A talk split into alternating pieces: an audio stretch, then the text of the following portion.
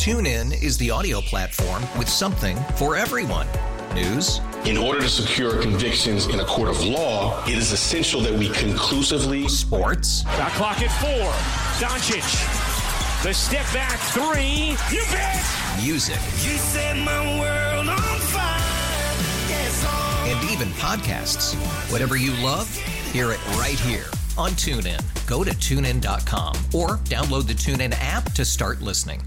We're chatting with Mike Reiss, who is one of the original writers of The Simpsons, and he has written a book called Springfield Confidential, which is very funny and also, as I said, takes you inside this world that a lot of people don't really think about. Um, one of the things, and I didn't know, as I said, I've known you for a long time, I didn't know about kind of your start in trying to get a, you know, become, a, you know, a big time comedy writer, which obviously you are. But, you know, you've had to deal with things like, you know, tr- you, you actually wrote for, for Johnny Carson on the Tonight Show, and, and he, he required you guys to write, and I, you know, I, I still want to make sure it's not a typo. Sixty joke, sixty jokes a day. I was like, oh my god, I can't believe Mike Reiss is still alive. Um, yes, it was. It, it, it, you really had to put out sixty jokes a day for Johnny Carson. I had to put out 60 jokes a day. All the other writers put out 60 jokes a day. Uh, there would come down to a pool of 300 jokes. It was also regimented too. It was just a quota system. So we give the head writer 300 jokes. He would whittle those down to 18 jokes. Carson would get those. He would cut it down to 12 jokes. And yet still night after night, half the jokes would bomb. And people would always say to me, Johnny's so funny when he bombs. Do you write him bad jokes on purpose so he'll bomb? So and that was it. It was very hard. And by the end of the day, you know, you'd write your 60 jokes, and then I go home. There was no humor left in me. I I, I, I no- can't imagine your poor wife be like you must have been like a, a, a rag or something. I mean, I, it- I it- was a zombie, yes. um, And uh, Well, it just, it just, it just, again, it, it, it just talks about, you know, just how, um, you know, how elite this kind of world is and just how difficult it is. But also, it, it does sound like it is the ultimate fun job. it is fun. It is fun.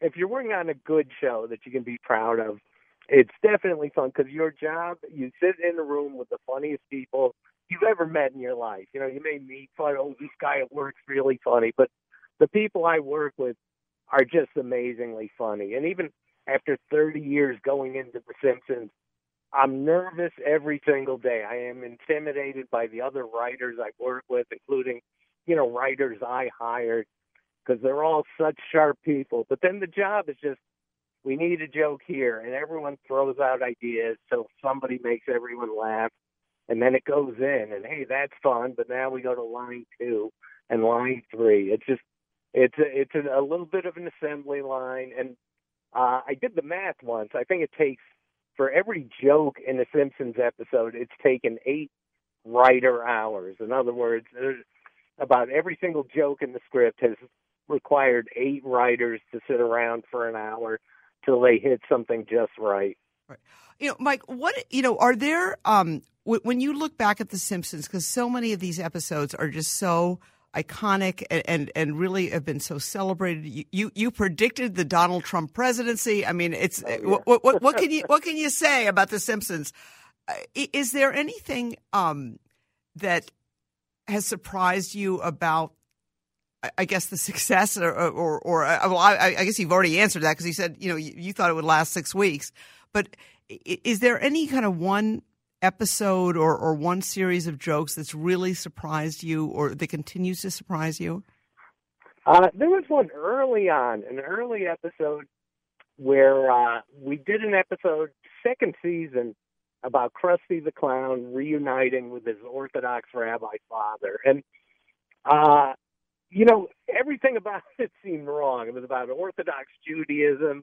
We had three rabbis on the payroll that week doing research for us to get all our biblical quotations right. And it was also it was a whole episode not about the Simpsons. They're barely in it. It was about Krusty and his his troubled father and uh and we put this on the air just not knowing what we had at all if we betrayed the fans and literally it's funny for a Jewish themed show the uh, the phones lit up like a Christmas tree. We just had never gotten such a strong response to anything we'd done. And someone called to say, "I watched that episode," and then I called my father for the first time in 25 years.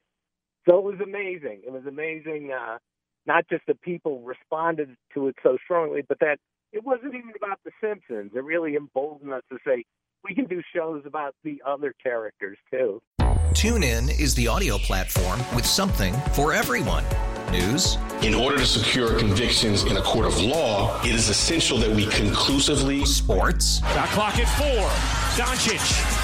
The step back three. You bet. Music. You set my world on fire. Yes. And even podcasts. Whatever you love, hear it right here on TuneIn. Go to tunein.com or download the TuneIn app to start listening.